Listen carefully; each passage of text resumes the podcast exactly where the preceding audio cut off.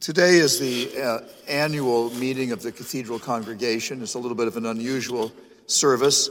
Uh, I'm going to use the homily time to uh, give the Dean's address to the, the meeting. Uh, the scriptures that we have this morning are about the bridegroom. Come for the bride. The, the church is the bride. And uh, God's people are his bride. Uh, God is the bridegroom.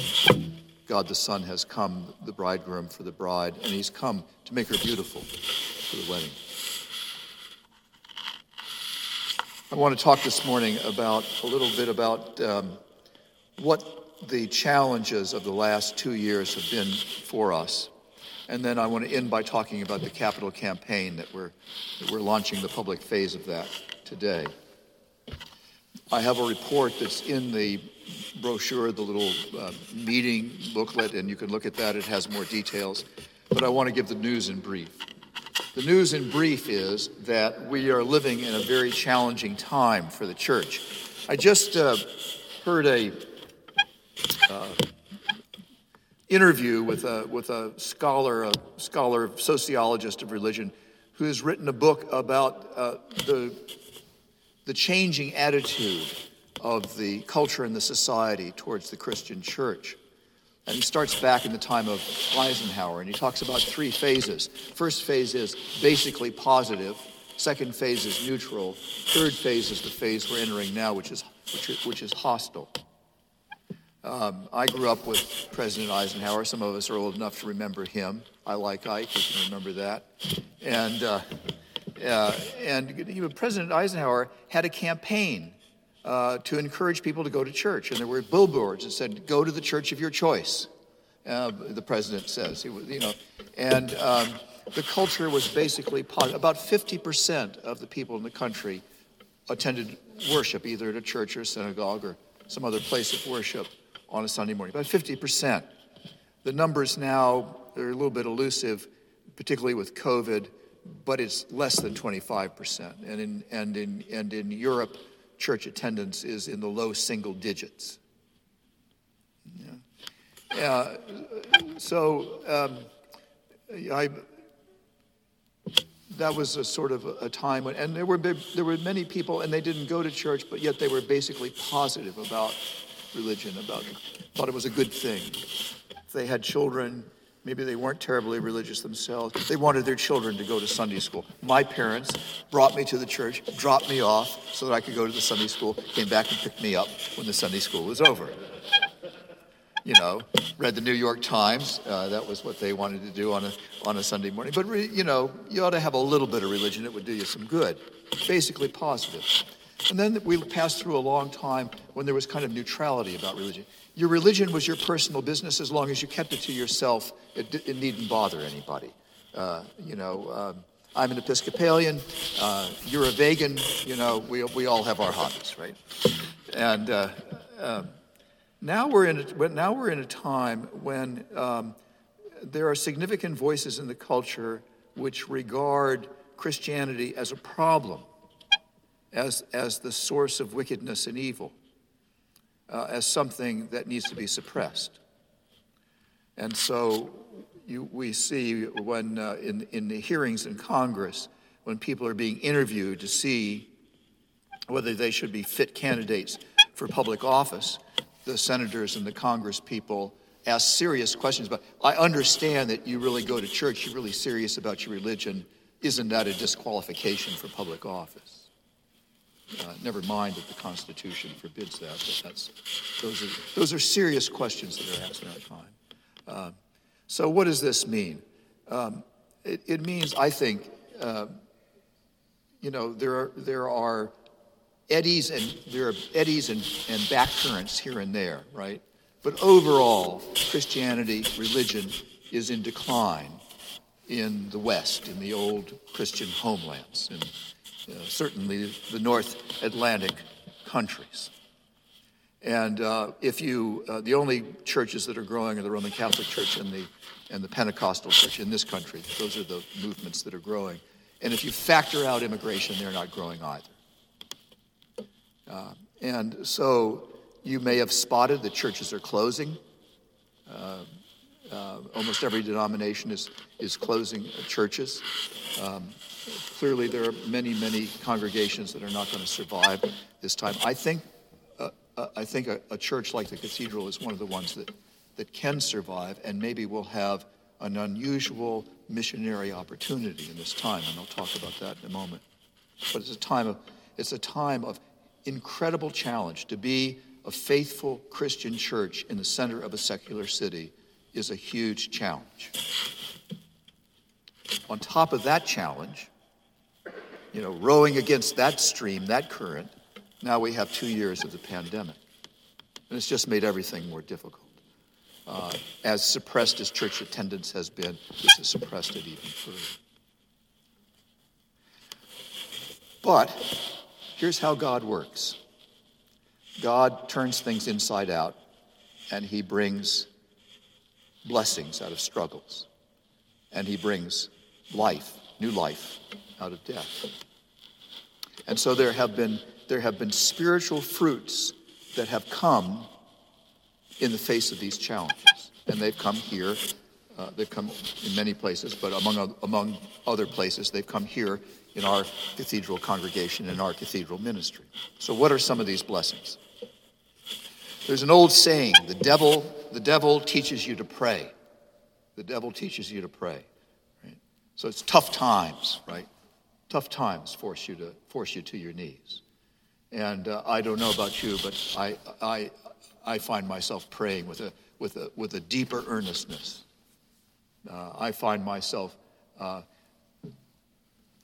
being sustained day by day and week by week by the prayer of the church, by the, by the daily offices of the church, and by uh, the, day, the weekly Eucharist. And I'm very blessed because most days, on most days we have a, a daily Eucharist here at the, at the cathedral. I'm able to either celebrate that or participate in that.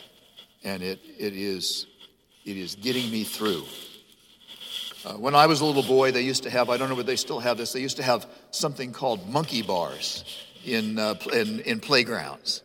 And the whole thing about the monkey bar was you didn't want to let go of the thing behind you until you had a good grip on the one in front of you, right? And I, that's, how, that's how the prayer of the church is for me and how the sacraments of the church are for me, you know, and so I, I'm able to, to go from one day to the next. And I hear that from so many people. Um, uh, we have, we have our, our daily office is online, uh, typically, uh, during this time. We have more people participating in the daily offices of the cathedral, the daily prayers, morning and evening prayer. We have more people now than we've ever had before. And I hear from people, I hear from people that it is the thing that is getting them through. And uh, uh, the pandemic has forced us to put our ministry online. And uh, uh, we had something we had talked about, something we had thought about, but we had to do it. We were forced to do it. And it's been a great blessing. It's been a great blessing. Uh, I hear all the time from people how important this is. We have people who worship with us, and we have people who support us financially in a significant way, whose only experience of the cathedral is through the online uh, ministry. And on the rare on the rare Sundays when we're just you know we had one uh, uh, last Sunday I guess it was uh, uh, when the when the ice was so bad and just our Andy who does our, our video couldn't get here he just wasn't able to, to arrive here. And I the phone the, the light is on in the office when I go in you know the, the people just miss it so is everything okay? Is there anything I can do to help? Uh, this is so important to us. So that's a blessing. Another blessing has been that the pandemic has caused us to contemplate our own mortality. Modern people, contemporary people, are very, very good at keeping death at arm's length. When I was a teacher, um, it was remarkable to me. I would have people that would be in their, in their 20s, even their 30s, and I'd say, raise your hand if you've ever been to a funeral. And, and no hand, you know, So you got, it, it, it, because of our medical care, it was possible to really be insulated and isolated. There's hardly anybody who hasn't had to think about their death, who hasn't had to think about their mortality. That's a good thing. That's a good thing. When our uh, when our uh, children were growing up, my my wife had on the refrigerator door "Quid ad aeternum." What is it in the light of eternity? You know, help me keep childhood aggravations in perspective. So all of us have, having, have been having to think about our lives in the light of eternity. And even people who don't believe in God, they're not sure, either they're not sure about God or they just flat don't believe in God, or even they don't want there to be a God. Nevertheless, people have been reevaluating what's important and uh, putting first things first in their lives. Uh, and for, for Christian people to think about, you know, what is it in the light of eternity? Uh, and that the time is short to get right with God and to get right with our brothers and sisters. That's a blessing. That's a blessing. God has brought us to that. So there, there, there have been, uh, there have been, there have been um, uh, many blessings, and one blessing that it, it, it, it it's uh, uh, it, it comes to us because of uh, how hard it is to do things and, and how we must do everything that we do with fewer people. And this is going to be this is going to be the reality of the church as far as I can see for a long time. I think human energy, human capacity, um, uh, uh, the, the, the, the, the ability of the people in the congregation to lend their hands to the ministry of the church the, uh, we're going to we're to have money challenges for a long time, but even more challenging is going to be to do what we have to do with few hands. We're already in that. We've already experienced that for many years. It's only going to get worse. So you have to really you have to really focus on what is central, what is number one, what is what is the first and most important thing. And the first and the most important thing I've already talked about is the worship of the church. There's a Greek word which summarizes it, which uh, contemporary people don't like very much. It's the word orthodox. Orthodoxy, orthodox. It means right opinion, yes, but even, even, even more profoundly, it means right praise. It, re, re, it means, doxa is the word for glory. God has shared his glory with us in the person of his only begotten Son, who has come to us in the power of the Holy Spirit. And we return praise and thanks and glory to God for sending his light, the, the, the, the divine light in person, the divine love in person, the Word of God's searching, seeking, sacrificial love in person, coming in person to us, the light of Christ coming to us, and, and, and returning to the Father praise with our little candle, it being taken up in that great light. Right glory, right praise, right worship. This is the central mission of the church. Everything, everything comes to that, everything flows from that. We should do all the good works that we can walk in. And from time to time, congregations are called to corporate works of mercy and that's an important thing. But when, when you can't do anything else, the one thing that you have got to do is you've got to offer praise and worship to God. To worship God in beauty and holiness is the central mission of the church, and it is uh, the raison d'etre for this great cathedral. To worship God in beauty and in holiness in such a way as to produce lives that are beautiful and holy. Our lives are being transfigured, they're being changed from glory to glory by participation in the worship of the Father through the Son and in the power of His Holy Spirit. St. Paul tells us in the letter to the Ephesians that we have continually to put off the old man, to put off the old humanity, the old Adam, and to put on the new man, uh, the new humanity, Jesus Christ the Lord. So each one of you did when you were baptized, or will do when you are baptized. So each one of you did when you were baptized. And so we do again and again in the, in the, in the daily prayers, in the weekly, in the sacraments, and in the, um, in the worship of the church. Uh, it's a, we come here uh, not to be entertained. Uh, I hope it's inspiring. I hope it's uplifting. We really come here to be changed. To have restored in us the fundamental human vocation. And the fundamental human vocation is to be a priest and to offer praises of sacrifice and thanksgiving and worship to God Almighty. Um, if, if, if, we're, if we were tempted to make uh, something other than the first thing the first thing, we just can't swing it. And so it's a blessing. We force back upon the central mission of the church. Now, I want to say a final word about the campaign that we're launching today for the restoration and repair and, and, and, and, and, and preservation of this great place of worship. If you believe that worship is the central, if you believe that worship is the central mission of the church, then it needs very little convincing that the incalculable aid that this place is to our, our hearts going up to God. It, it needs a little persuasion. But let me also let me also say why I think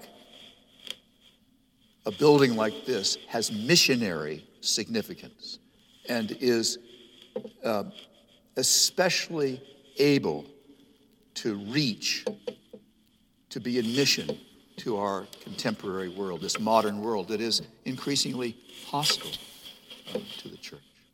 We're living in a time when it is hard, hard for contemporary men and women to hear God's call to his lost children to come back to him.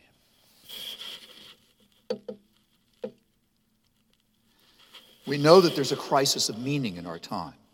And a, and a, and a place like this cathedral is able to address that crisis in, I think, a particularly effective way.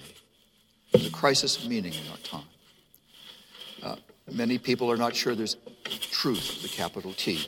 They're not sure there's something called goodness with a capital G. There's not, they're, they're not sure there's something called beauty. They're looking for meaning. They're trying to make meaning out of their lives. They're, they're, they're looking all over the place. One of the reasons why our politics are so difficult is because people are trying to make it mean everything. They're trying to make it mean too much. This, this overpressured search for meaning in, in secondary things is affecting families, it's affecting workplaces. But there's a great hunger in the human heart to have meaning and purpose, and people are trying to make meaning and purpose in their lives. God bless them. It's, it's, a, it's, it's human to, to, to want to do that. But we know that people are having trouble with it. We know that there's a lot of anxiety. We know there's a lot of depression. We know that uh, there's a lot of suicide. Meaning is not something that we can make, meaning is something that's discovered, it's something that's revealed. Meaning is a purposeful orientation to something that is undeniably good. Meaning is a purposeful orientation to something that is undeniably good.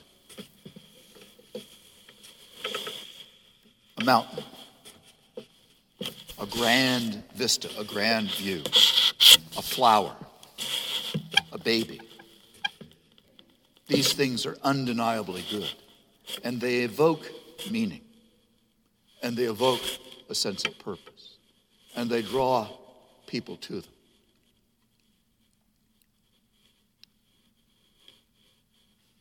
Now, you come into this place and you don't know whether there's a God. Maybe you hope that there is one. Maybe you hope that there isn't one because you think you can't really be free and, and, and have the life you want if there really is something, a God bearing down upon you in some way. But you come into this place, and whatever you think is undeniably good. It's undeniably beautiful. You, you can't resist having your heart lifted. You can't resist looking up. Well, it's one of the characteristics of the contemporary world that we, we rarely look up. You can't resist it. And uh, there is, a, there is a, an undeniable goodness in this sermon in stone. And it can reach people when words can't reach them. And it can stir the heart up. The goodness and the beauty that is in this place is rooted in the summum bonum, the greatest good. It's rooted in Him who is all goodness, all truth, and all beauty. And it orients the human heart towards that which is of undeniable value. And it begins to produce meaning. You come into this place and you're not sure whether there's a God. And by God's grace, the beauty that you encounter here, the silence, the space, the worship if you stay,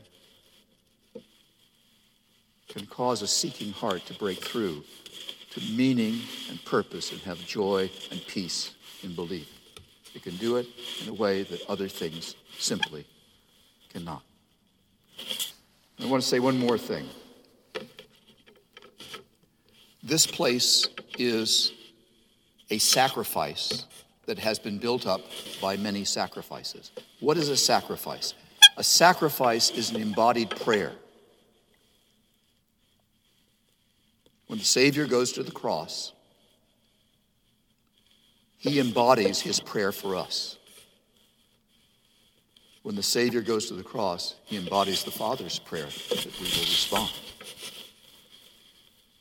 The cross of Jesus Christ, his whole life, his death, his resurrection, his whole being, his presence with us now in and through the sacrament, it's all embodied prayer. It's all a sacrifice.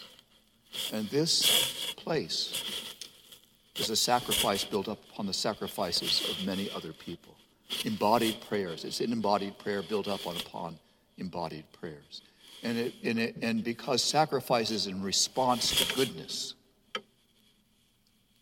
it points to goodness and reorients the heart to God and to our brothers and sisters.